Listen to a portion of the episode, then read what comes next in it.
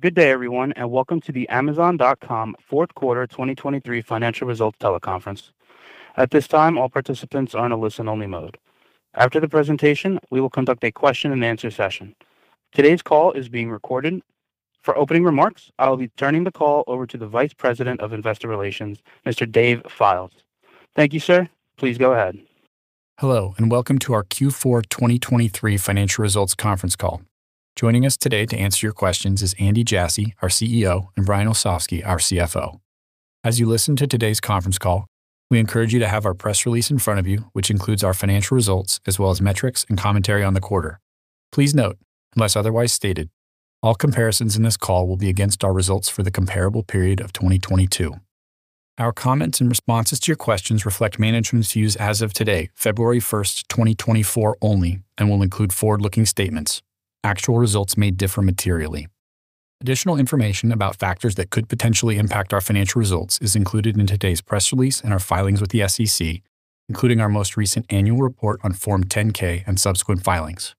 During this call, we may discuss certain non-GAAP financial measures. In our press release, slides accompanying this webcast, and our filings with the SEC, each of which is posted on our IR website, you will find additional disclosures regarding these non-GAAP measures, including reconciliations of these measures with comparable GAAP measures. Our guidance incorporates the order trends that we've seen to date and what we believe today to be appropriate assumptions. Our results are inherently unpredictable and may be materially affected by many factors, including fluctuations in foreign exchange rates, changes in global economic and geopolitical conditions and customer demand and spending, including the impact of recessionary fears, inflation, interest rates, regional labor market constraints, world events, the rate of growth of the internet, online commerce, cloud services, and new and emerging technologies, and the various factors detailed in our filings with the SEC. Our guidance assumes, among other things, that we don't conclude any additional business acquisitions, restructurings, or legal settlements. It's not possible to accurately predict demand for our goods and services, and therefore our actual results could differ materially from our guidance. And now, I'll turn the call over to Andy. Thanks, Dave. Today we're reporting 170 billion in revenue, up 13% year-over-year, excluding the impact from foreign exchange rates. 13.2 billion in operating income, up 383% year-over-year, or 10.5 billion, and $35.5 billion in trailing 12-month free cash flow adjusted for equipment finance leases, up 48.3 billion year-over-year. While we've made meaningful progress in our financial measures, what we're most pleased about is the continued customer experience improvements across our businesses. These results represent a lot of invention, collaboration, discipline, execution, adjusting, and reimagining from teams across Amazon. Looking back at Q4, I'll start with our stores business, where customers responded to our continued focus on selection, price, and convenience. We continue to have the broadest retail selection with hundreds of millions of products available and added tens of millions of new items last year alone, including fashion selection from Coach, Victoria's Secret's Fashion, Pit Viper, and Beyoncé's Renaissance Tour merch, to cosmetics from Lancôme, Urban Decay Cosmetics, and Know Beauty by Vanessa Hudgens, to consumer technology and services from Boost Infinite and Whoop, to homewares from Martha Stewart. Being sharp on price is always important, but particularly in an uncertain economy where customers are careful about how much they're spending. We kicked off the holiday season with Prime Big Deal Days, an exclusive event for Prime members to provide an early start on holiday shopping. This was followed by our extended Black Friday and Cyber Monday holiday shopping event, which was open to all customers and ended up being our largest event ever. These events also helped attract new customers and Prime members. Throughout the quarter, customers saved nearly $10 billion across millions of deals and coupons, almost 70% more than last year. In addition to offering great deals, we continue to improve delivery speeds. In 2023, Amazon delivered to Prime members at the fastest speeds ever, with more than 7 billion items arriving same or next day, including more than 4 billion in the US and more than 2 billion in Europe. In the US, this result is the combination of two things. One is the benefit of regionalization, where we re architected the network to store items closer to customers. The other is the expansion of same day facilities, where in the US in the fourth quarter, we increased the number of items delivered the same day or overnight by more than 65% year over year. As we're able to get customers' items this fast, it increases the number of occasions that customers choose Amazon to fulfill their shopping needs, and we can see that in all sorts of areas, including how fast our everyday essentials business is growing. Our regionalization efforts have also brought transportation distances down, which has helped lower our cost to serve. In 2023, for the first time since 2018, we reduced our cost to serve on a per unit basis globally. In the US alone, cost to serve was down by more than 45 cents per unit compared to the prior year. Lowering cost to serve allows us not only to invest in speed improvements, but also afford adding more selection at lower average selling prices or ASPs and profitably. We have a saying that it's not hard to lower prices, it's hard to be able to afford lowering prices. The same is true with adding selection. It's not hard to add lower ASP selection. It's hard to be able to afford offering lower ASP selection and still like the economics. Like improving speed, adding selection puts us in the consideration set for more purchases. As we look toward 2024 and beyond, we're not done lowering our cost to serve. We've challenged every closely held belief in our fulfillment network and reevaluated every part of it, and found several areas where we believe we can lower costs while also delivering faster for customers. Our inbound fulfillment architecture and resulting inventory placement are areas of focus in 2024, and we have optimism there's more upside for us. Alongside our stores business, our advertising growth remains strong, up 26% year over year, which is primarily driven by our sponsored ads. We've recently added sponsored TV to this offering in the US, a self service solution for brands to create streaming TV campaigns with no minimum spend, putting this advertising within reach of any business. While still early days, streaming TV advertising continues to grow quickly. Brands are using our capabilities to reach engaged viewers on Twitch, Freevee, Fire TV, and Prime Video shows and movies, which just launched in the US, as well as Thursday Night Football. Shifting to AWS, revenue in the quarter grew 13% year over year in Q4 versus 12% year over year in Q3, and we're now approaching an annualized revenue run rate of $100 billion.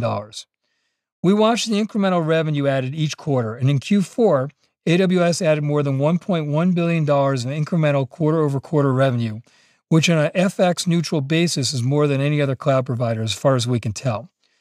While cost optimization continued to attenuate, larger new deals also accelerated, evidenced by recently inked agreements with Salesforce, BMW, Nvidia, LG, Hyundai, Merck, MUFG, Axiata, Cathay, BYD, Accor, Amgen, and SAIC. Our customer pipeline remains strong as existing customers are renewing at larger commitments over longer periods and migrations are growing. 2023 also was a very significant year of delivery and customer trial for generative AI or Gen AI in AWS. You may remember that we've explained our vision of three distinct layers in the Gen AI stack, each of which is gigantic and each of which we're deeply investing. At the bottom layer, where customers who are building their own models run training and inference on compute, where the chip is the key component in that compute, we offer the most expansive collection of compute instances with NVIDIA chips. We also have customers who would like us to push the price performance envelope on AI chips, just as we have with Graviton for generalized CPU chips, which are 40% more price performant than other x86 alternatives. And as a result, we've built custom AI training chips named Trainium and inference chips named Inferentia. At reInvent, we announced Trainium 2, which offers four times faster training performance and three times more memory capacity versus the first generation of Trainium, enabling advantageous price performance versus alternatives. We already have several customers using our AI chips, including Anthropic, Airbnb, Hugging Face, Qualtrics, Ricoh, and Snap. In the middle layer, where companies seek to leverage an existing large language model, customize it with their own data, and leverage AWS's security and other features all as a managed service, we've launched Bedrock, which is off to a very strong start with many thousands of customers using the service after just a few months. The team continues to rapidly iterate on Bedrock, recently delivering capabilities including guardrails to safeguard what questions applications will answer, knowledge bases to expand models' knowledge base with retrieval augmented generation or RAG and real time queries, agents to complete multi step tasks and fine tuning to keep teaching and refining models, all of which will help customers' applications be higher quality and have better customer experiences. We also added new models from Anthropic, Cohere, Meta with Llama 2, Stability AI, and our own Amazon Titan family of LLMs. What customers have learned at this early stage of Gen AI is that there's meaningful iteration required in building a production Gen AI application with the requisite enterprise quality at the cost and latency needed. Customers don't want only one model. They want different models for different types of applications and different size models for different applications. Customers want a service that makes this experimenting and iterating simple. And this is what Bedrock does, which is why so many customers are excited about it. At the top layer of the stack is the application layer. One of the very best early Gen AI applications is a coding companion. At reInvent, we launched Amazon Q, which is an expert on AWS, writes code, debugs code, tests code, does translations like moving from an old version of Java to a new one, and can also query customers' various data repositories like intranets, wikis, or from over 40 different popular connectors to data in Salesforce, Amazon S3, ServiceNow, Slack, Atlassian, or Zendesk, among others, and answer questions, summarize this data, carry on a coherent conversation, and take action. It was designed with security and privacy in mind from the start, making it easier for organizations to use generative AI safely. Q is the most capable work assistant and another service that customers are very excited about. By the way, don't underestimate the point about Bedrock and Q inheriting the same security and access control as customers get with AWS. Security is a big deal, an important differentiator between cloud providers. The data in these models is some of companies' most sensitive and critical assets. With AWS's advantaged security capabilities and track record relative to other providers, we continue to see momentum around customers wanting to do their long term Gen AI work with AWS. We're building dozens of Gen AI apps across Amazon's businesses, several of which have launched and others of which are in development. This morning, we launched Rufus, an expert shopping assistant trained on our product and customer data that represents a significant customer experience improvement for discovery. Rufus lets customers ask shopping journey questions like What is the best golf ball to use for better spin control? or which are the best cold weather rain jackets, and get thoughtful explanations for what matters and recommendations on products. You can carry on a conversation with Rufus on other related or unrelated questions, and it retains context coherently. You can sift through our rich product pages by asking Rufus questions on any product features, and it'll return answers quickly. We're at the start of what Rufus will do, with further personalization and expansion coming, but we're excited about how it'll make discovery even easier on Amazon. Gen AI is and will continue to be an area of pervasive focus and investment across Amazon, primarily because there are few initiatives, if any, that give us the chance to reinvent so many of our customer experiences and processes, and we believe it'll ultimately drive tens of billions of dollars of revenue for Amazon over the next several years. In addition to our stores and AWS businesses, we continue to make progress on newer business investments that have the potential to be important to customers and Amazon long term touching on two of them. In October, we hit a major milestone in our journey to commercialize Project Kuiper, which is our low Earth orbit satellite initiative that aims to provide broadband connectivity to the 400 to 500 million households who don't have it today. We launched two end to end prototype satellites into space and successfully validated all key systems and subsystems, made a two way video call, streamed a Prime Video movie in Ultra HD 4K, and made an Amazon purchase over our end to end communication network. It's rare to be able to exercise all these elements in an initial launch like this. We're on track to launch our first production satellites in the first half of 2024 and start beta testing in the second half of the year. We've still got a long way to go, but are encouraged by our progress. During the quarter, we also completed our second season of Thursday Night Football, which was a rousing success by all accounts.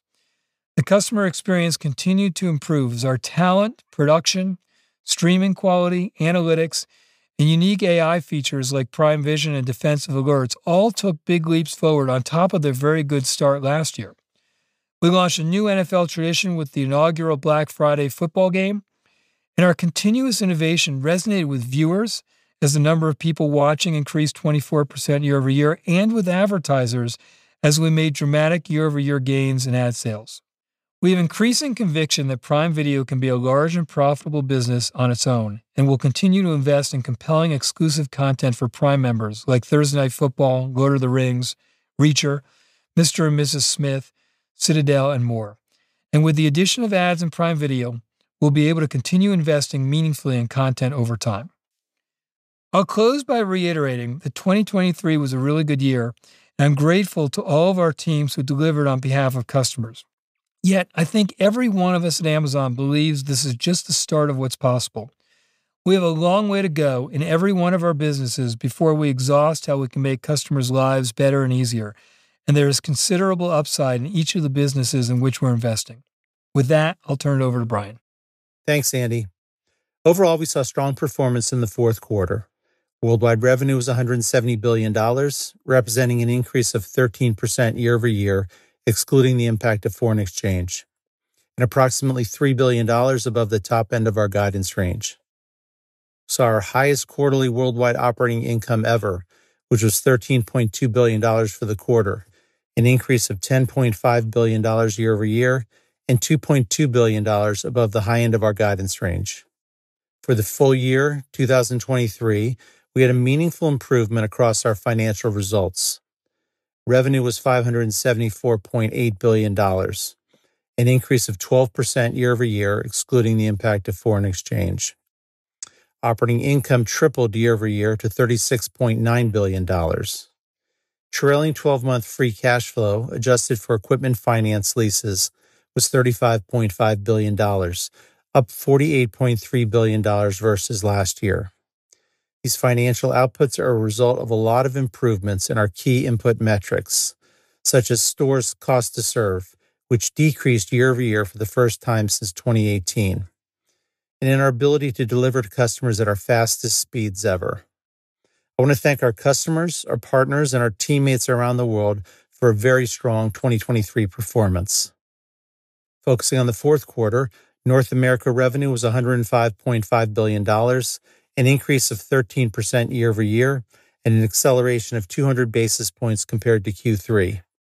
International revenue was $40.2 billion, an increase of 13% year over year, excluding the impact of foreign exchange, also an acceleration of 200 basis points compared to Q3. During the quarter, we remained focused on the inputs that matter most to our customers: price, selection, and convenience.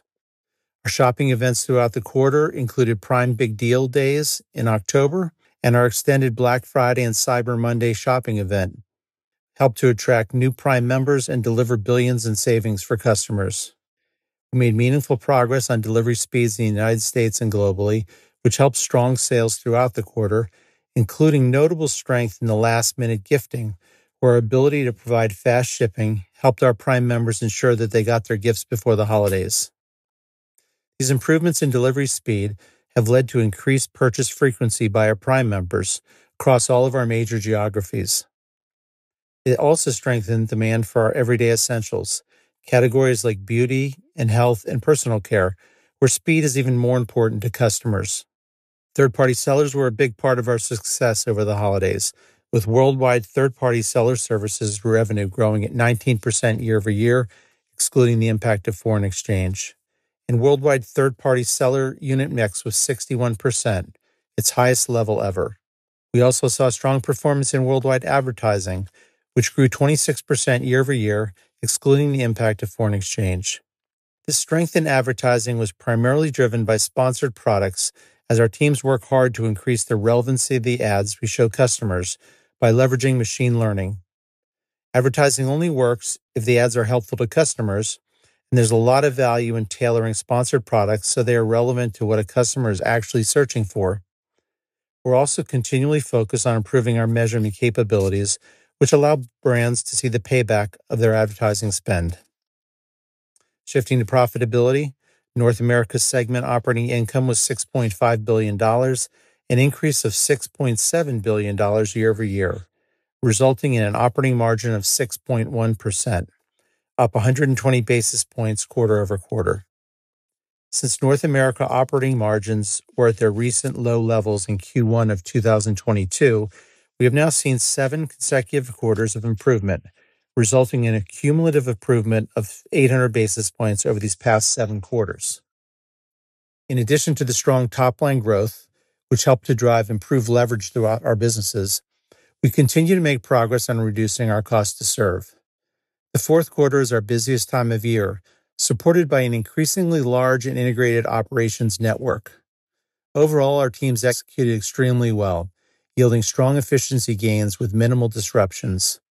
We were pleased with the performance of our regionalized network during the holiday period, where we saw benefits from improved inventory placement, helping drive faster speeds and also lowering costs.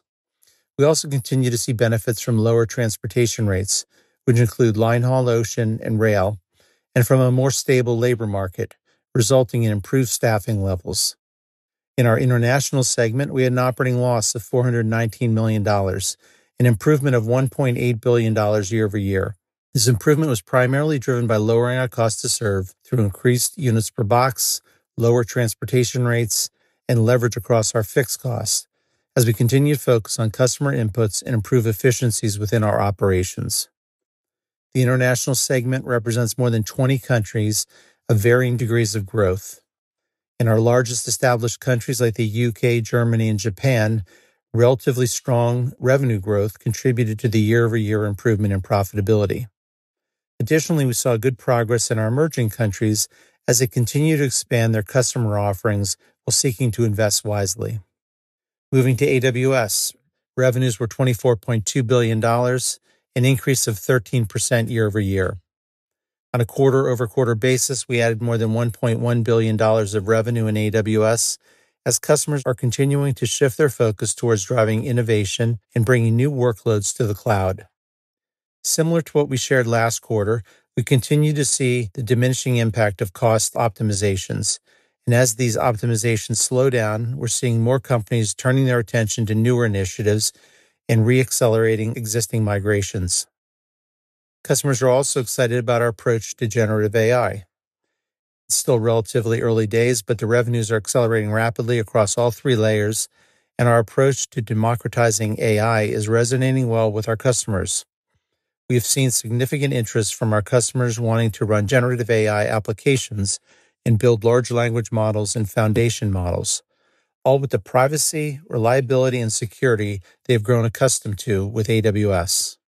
AWS operating income was $7.2 billion, an increase of $2 billion year over year. Our operating margin for the quarter was 29.6%, up more than 500 basis points year over year and effectively flat on a quarter over quarter basis. This margin improvement reflects our headcount reductions from earlier in the year and a slowdown in the pace of hiring.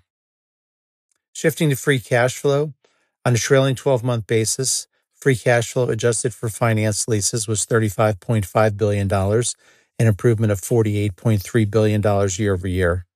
The largest driver of the improvement in free cash flow is our increased operating income, which we are seeing across all three of our segments. We're also seeing improvements in working capital, notably in inventory efficiency driven by our regionalization efforts. Next, let's turn to capital investments. We define our capital investments as a combination of CapEx plus equipment finance leases. In 2023, full-year CapEx was $48.4 billion, which was down $10.2 billion year over year, primarily driven by lower spend on fulfillment and transportation. As we look forward to 2024, we anticipate CapEx to increase year over year, primarily driven by increased infrastructure CapEx to support growth of our AWS business, including additional investments in generative AI and large language models. One thing I'd like to highlight in our first quarter guidance is that we recently completed a useful life study for our servers, and we are increasing the useful life from five years to six years beginning in January 2024. We will have this anticipated benefit to our operating income of approximately $900 million in Q1, which is included in our operating income guidance. As we turn the calendar to 2024, we are excited to continue upon the great work the teams have been able to deliver in 2023. We remain focused on streamlining and prioritizing projects in an effective way that reduces costs and also allows us to continue innovating and inventing for customers. With that, let's move on to questions. At this time, we will now open the call up for questions. We ask each caller to please limit yourself to one question. If you would like to ask a question, please press star one on your keypad. We ask that when you pose your question, you pick up your handset to provide optimum sound quality. Once again, to initiate a question, please press star, then one on your touch-tone telephone at this time. Please hold while we poll for questions. Thank you. Our first question comes from the line of Eric Sheridan with Goldman Sachs. Please proceed with your question. Thank you so much for taking the questions. I'm just going to do a two-parter on AWS. Uh, if we take a step back, can you talk a little bit about the contribution from backlog conversion, AI workloads, and some elements that allowed you to re-accelerate revenue at AWS in Q4, and how we should think about those components from an exit velocity standpoint into 2024? And then against your broader comments on CapEx, Uh, any color on how we should be thinking about AI-driven CapEx within the AWS initiatives, uh, against the broader CapEx commentary? Thank you. Uh, let me start, Eric. Thank you for your question. Um, on the backlog grew during the quarter. Um, I'll let Dave give you that number. Yeah, that's right. This is Dave. Just to give you that figure, the balance was $155.7 billion as of 12/31. So that's up more than $45 billion year-over-year and uh, $20 billion quarter-over-quarter. Uh, and then, you know, if you look back at the um, uh, revenue growth, it accelerated to 13.2% in Q4, as we just mentioned. Um, that was an acceleration, and we expect the accelerating trends to continue into 2024. We're excited about the resumption, I guess, of migrations that companies may have put on hold Uh, during 2023 in some cases, and uh, interest in our generative AI and um, products like Bedrock and uh, Q, as as Andy was describing that. On the CapEx side, let me talk in total for the company. You know, we had $48 billion in 2023, was down $10 billion year-over-year. Um, we talked about during the year quite a bit. A lot of the mix of investment in 2023 was tied to infrastructure. Uh, infrastructure, uh, mostly supporting AWS, but also supporting our core Amazon businesses, uh, was about 60% of our spend. So it was it reached a very high percentage. We anticipate those trends continuing into 2024. CapEx will go up in 2024. I'm not giving a um, number today, but um, we do, and we're still working through plans for the year, but we do expect CapEx to rise as we add capacity in AWS for region expansions, but uh, primarily the uh, work we're doing in the generative AI uh, projects. Um, in the fulfillment center and logistics area, I would say it's more uh, incremental capacity at this point, uh, based on additional demand. Although we are seeing some additional investments for same-day delivery sites and automation robotics. But um, the trend for that most of the large percentage of the spend will be in infrastructure is gonna continue into, into 2024.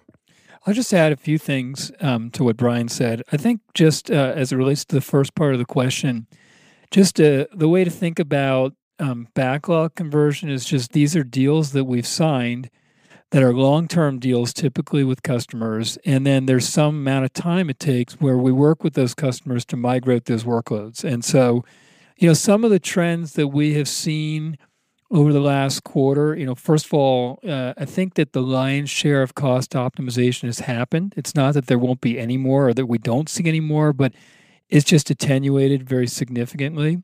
And at the same time, what we've seen is that migrations, and and this speaks to some of the backlog, migrations that were, you know, proceeding, but maybe not at the pace that we saw before, have started to pick up again.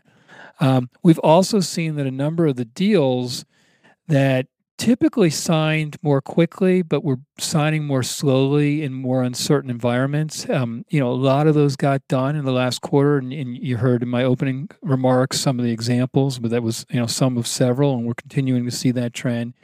And then, you know, on the Gen AI side, it's, you know, if you look at the Gen AI revenue we have, in absolute numbers, it's a pretty big number, but in the scheme of a $100 billion annual revenue run rate business, it's still relatively small, and much smaller than what it will be in the future, where we really believe we're gonna drive um, tens of billions of dollars of revenue over the next several years. But it's it's encouraging how fast it's growing, and our offering is really resonating with customers. And the next question comes from the line of Brian Nowak with Morgan Stanley. Please proceed with your question.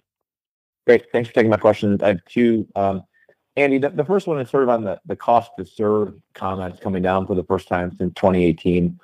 As you sort of look into 24 and 25, can you just sort of walk us through some of the key operational blocking and tackling that has to happen to continue to drive down that that cost of serve back to 2018 levels, or however you're thinking about your your North Star from that perspective? And then the second one is one sort of philosophy about capital returns. You know, it looks like the cash balance could start building pretty nicely here. How do you think about the idea of, you know, buyback, share repurchases, or some type of capital return program to sort of help shareholders out? Yeah. Thank you, Brian. I appreciate it. I'll take the first and I'll let Brian take the second. Um, you know, I, I, on the cost to serve coming down, as I mentioned in my opening remarks, I don't think that we feel like we're um, where we're going to ultimately be. You know, I think we feel like we have meaningful upside there, and you know, I think one thing that it, it's easy to do to make as large a change as we made in re, in regionalization in the U.S. and think check, you know, we, we got that done. But the reality is, we still have several improvements and, and, a, and a bunch of ways that we can hone the regionalization improvements that we made in 2023 in 2024. And so when when when the team speaks about um, the the areas where they believe they have opportunities, there's still opportunities just in regionalization as we continue to hone that. But I also think you know in many ways it was very useful for us to go through what was you know a pretty significant change we went through during the pandemic where we doubled the size of our fulfillment net, uh, center network in, in 18 months and built out a last mile uh, transportation network the size of UPS in 18 months, it was it was disruptive to get that optimized. But one of the things that was very useful was it really caused us to relook at everything we were doing in the fulfillment network, and we looked at it with with really a beginner's eye.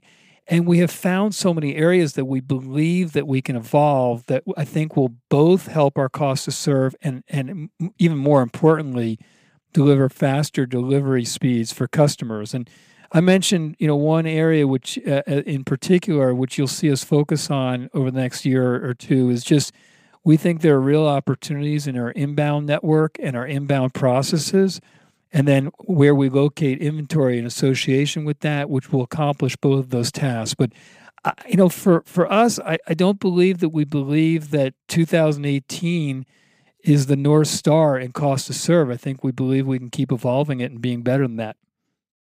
Yeah, I just add a couple other uh, items there. You know, we've gotten um, a lot better at fixed cost uh, controls um, as we scale, and uh, I, I, think you're seeing that as part of uh, you know our ability to uh, lower cost per serve. Uh, it's not only in operations; it's actually throughout the company. Um, and we're you know we're seeing a reduction in some of the inflationary factors that hit us in uh, especially hard in 2021 and 2022. Things like transportation or uh, transportation services, fuel, and others. So, uh, not totally out of the woods there, but coming down, and we still see some more upside. On your uh, share repurchase question, um, well, first of all, I'm just really excited to actually have that question. Uh, no one's asked me that in three years, and appreciate it. But um, you know, we we have come through a tumultuous period where you know, as Andy just said, we doubled the size of our our uh, logistics footprint and um, invested heavily. And you saw that in negative free cash flow, at least on our uh, Alt2 calculation for the, the periods in 2021 and 2022. So we're uh, glad to uh, see the improvement and the bounce back in free cash flow.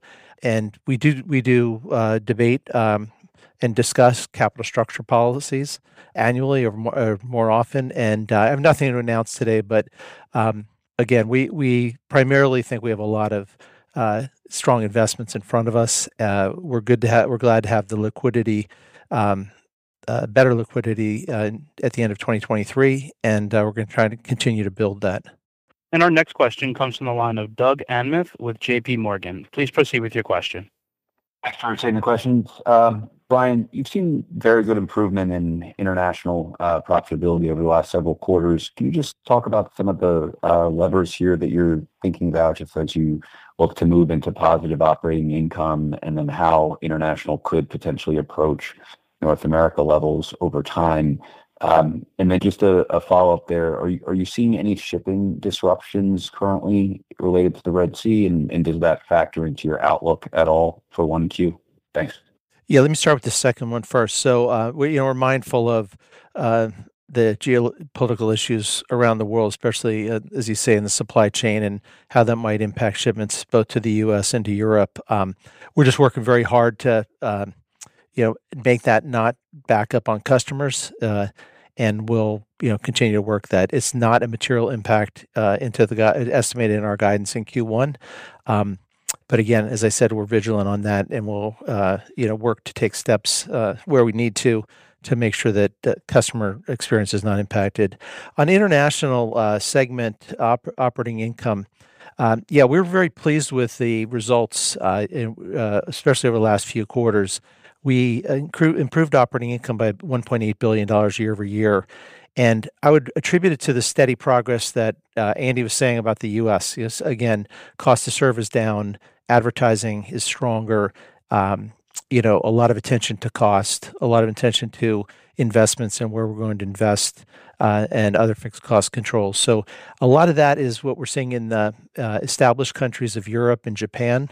Uh, I would divide the segment a bit into a couple buckets. Uh, first, there's that international segment, or excuse me, uh, uh, European established country segment, and that's um, it, it, behaves a lot like you would see in North America.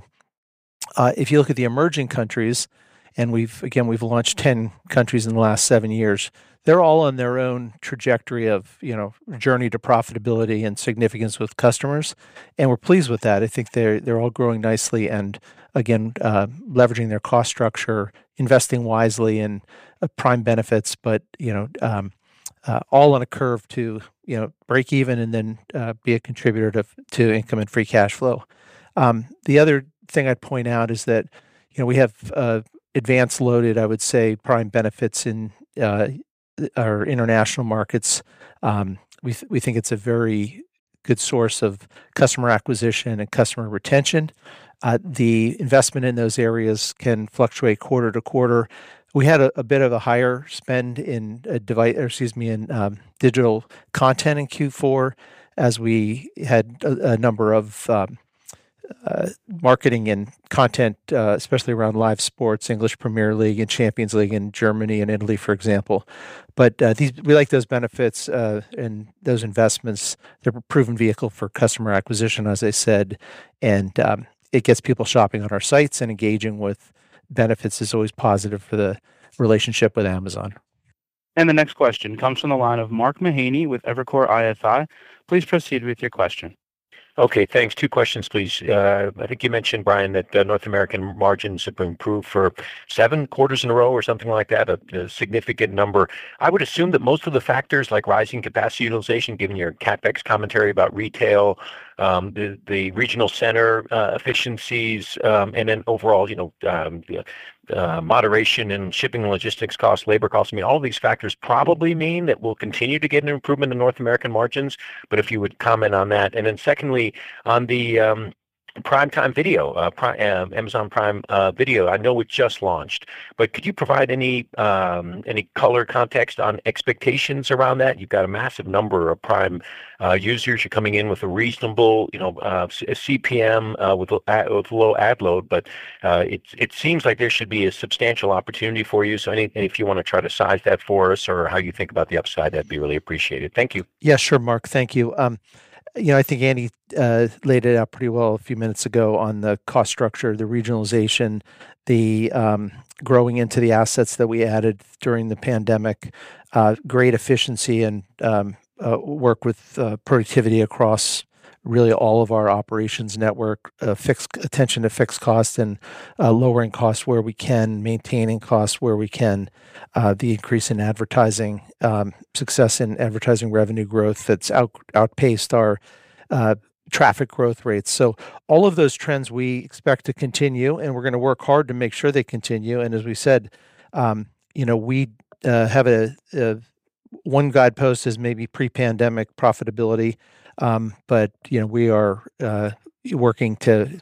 We're not putting a limit on our improvement. We're do, going to, you know, continue to look for ways to lower the cost to serve, and uh, I might add at the same time, you know, increase the the the customer experience because we did that. Uh, we had that cost improvement at the same time when we uh, at first got back to our shipping speeds from pre-pandemic and then uh, exceeded them. So we're happy with that, um, and we'll continue to do both to, you know, improve the customer experience and also to, um, you know, lower our cost and leverage our cost structure. Um, yeah, your second question on ads, uh, I can't scale it right now. I mean, you know, uh, what I would say for for ads in uh, video is that um, you know advertisers are excited to to access our uh, prime customer base. Um, we're looking for ways to uh, uh, increase our um, advertising in our streaming properties, including you know Fire TV, but also and uh, Prime Video, but also things like Freevee and Twitch, and you know it's an important part of the total business model, and we um, uh, expect it'll allow us to have a healthy business, to continue to invest in content, um, and to continue to grow that. And and we feel good about it. And we, um, you know, the way we anticipate the uh, um, ads progressing, uh, we will not have heavy ad loads uh, relative to what they may see other other in you know network TV and other things. Um, and uh, like all of our advertising, we're going to try and make it useful for customers. And our next question comes from the line of Scott Devitt with Wedbush Securities. Please proceed with your question. Thanks. I have one on grocery and one on healthcare. First, on, on grocery, I was wondering if you could talk a bit about um, the progress that you're making in unifying the offering between um, .com, Fresh, and Whole Foods, and and and as it, as it relates to um, reverse logistics and using the, the grocery facilities, how that's lowering the cost of reverse logistics, and whether you know, there's a significant opportunity there in terms of driving traffic and, and revenue in the grocery business. And secondly, on, healthcare, in such a, a poor, notoriously poor customer experience industry, and, you know, you've made big significant efforts now with an acquisition and offering primary care. Just be curious if you could talk a little bit more about the longer term vision in healthcare. Thank you. Yeah, and grocery, um, you know, we're we're uh, we're pleased with the progress we're making there. We always think about our, our grocery business right now and kind of, I'll call it three big macro segments. You know, the first is non perishables, where these are things like consumables and canned goods and pet food and health and beauty products and pharmaceutical. And um, we, uh, it's a big business and it's continuing to grow at a, at a very healthy clip. And we're really pleased with that business. And it's really the, the way that most mass merchandisers got into the grocery business, you know, a few decades ago. So that continues to grow um, at a very healthy clip. We have a, a, physical presence, you know, along with online, but in Whole Foods Market, which is really the pioneer and the leader in organic uh, grocery, and um, that's continuing to grow at a very good clip. Um, we also made a number of changes in the business last year um, on the profitability side, where we really like the profitability trajectory we see there, and so again, you'll see that keep growing and expanding and, and feel very good about that as well.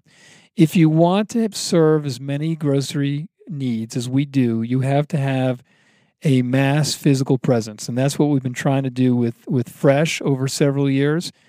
Uh, we have tested, we've been testing a a, a V2 of our Fresh format in a few locations near Chicago and a few locations in Southern California. Um, uh, it's very early; it's just a few months in, but the results so far are very promising, uh, and in, on almost every dimension. And so, you know, we we need to see it for a little bit um, longer time, but but the results appear like we have something that's resonating, and if we continue to see that, then the issue becomes um, how fast and, and and what's the best way to expand. We have also been spending increasing amounts of time and efforts here trying to make it easier for customers to be able to shop between, you know, the non-perishables and then our our uh, selection Whole Foods as well as fresh. I think you can expect to see that over time, both in the user experience, you know, on the app and on the website, as well as how we're able to better leverage between the different um, business segments and their uh, logistics capabilities um, being able to get better leverage there, better economics, and then allowing people to order in one concerted place, but be able to pick up from multiple types of grocery products in one place. You're seeing us already do more of that, and I think you can expect that in the future. In the healthcare space, you know, I uh, if you think about what we do on the retail side, adding a pharmacy capability is a pretty natural extension. It's something that customers had asked us for for for many years, and it's got more complexity to it than the rest of our retail business. So we had to think carefully about whether we wanted to pursue it. But but customers so badly wanted it, and um, and the experience we thought could be better, and we could be a meaningful part of changing that. That we pursued it, and I really like the momentum that we're seeing in our Amazon pharmacy business. It's growing really quickly, but even more important with than how fast it's growing if you've used it and you've paid attention to the customer experience over the last 12 to 15 months, it's just substantially improved from where it already was pretty good. It's, you know, people really love the experience. And I think that when, you know, the, the healthcare experience, particularly in the US, is a pretty frustrating one and, and not a very good one. And I think that when we tell our grandkids that the way you used to have to go get primary care was to make an appointment three weeks in advance and then drive 20 minutes to the doctor, park, wait in the reception for 15 minutes, get put into an exam room for 15 minutes, doctor comes in, talk to you, talks to you for 5 to 10 minutes, and then you got to drive 20 minutes to the pharmacy. People are just not our grandkids will not believe that was the experience. And it's not going to be, and you already see that changing. And it's part of what attracted us in, in such a significant way to One Medical is just their um, their application, uh, their app is, is so um, easy to use. You have all your healthcare data in one spot. You can do chats with, with medical practitioners. You can do video calls. If you need to see someone, there's physical locations in lots of metropolitan cities where you can get in the same day. If you need to see a specialist, they're plugged into specialists in all the cities in which we operate where you can get in a day or two later. Like it's just, it's a very different experience. And then if you actually need medication, you can get that sent to you in a day or two, either through Amazon Pharmacy or other pharmacies that we work with. And that experience is so much better than what we've been accustomed to seeing. And so I think it's, you know, again, still early days. We're, we're excited. We launched um, for Prime members the ability to get a One Medical um, subscription for $9 a month or $99 a year, which is 50% off the typical price. And that saw a very good um, um take up. Uh, so it's still early days, but we think we have me- an opportunity to be a meaningful part of changing that experience.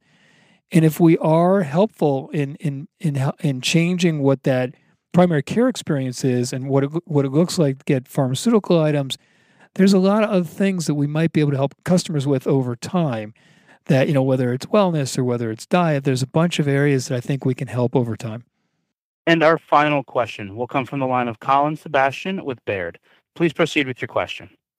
Uh, thanks very much. Um, I just wanted to follow up on AWS for a moment. Um, you outlined the generative AI stack, which I think is very clear.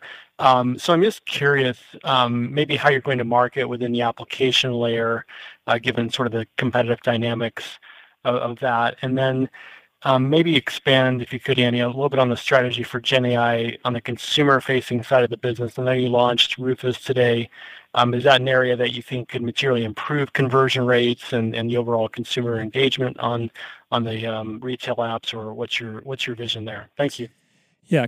Um, so, Colin, I would say a few things on uh, first on generative AI. Uh, you know, it's when we talk to customers, particularly at enterprises, as they're thinking about generative AI, um, many are still thinking through at which layers of those three layers of the stack I laid out that they want to operate in.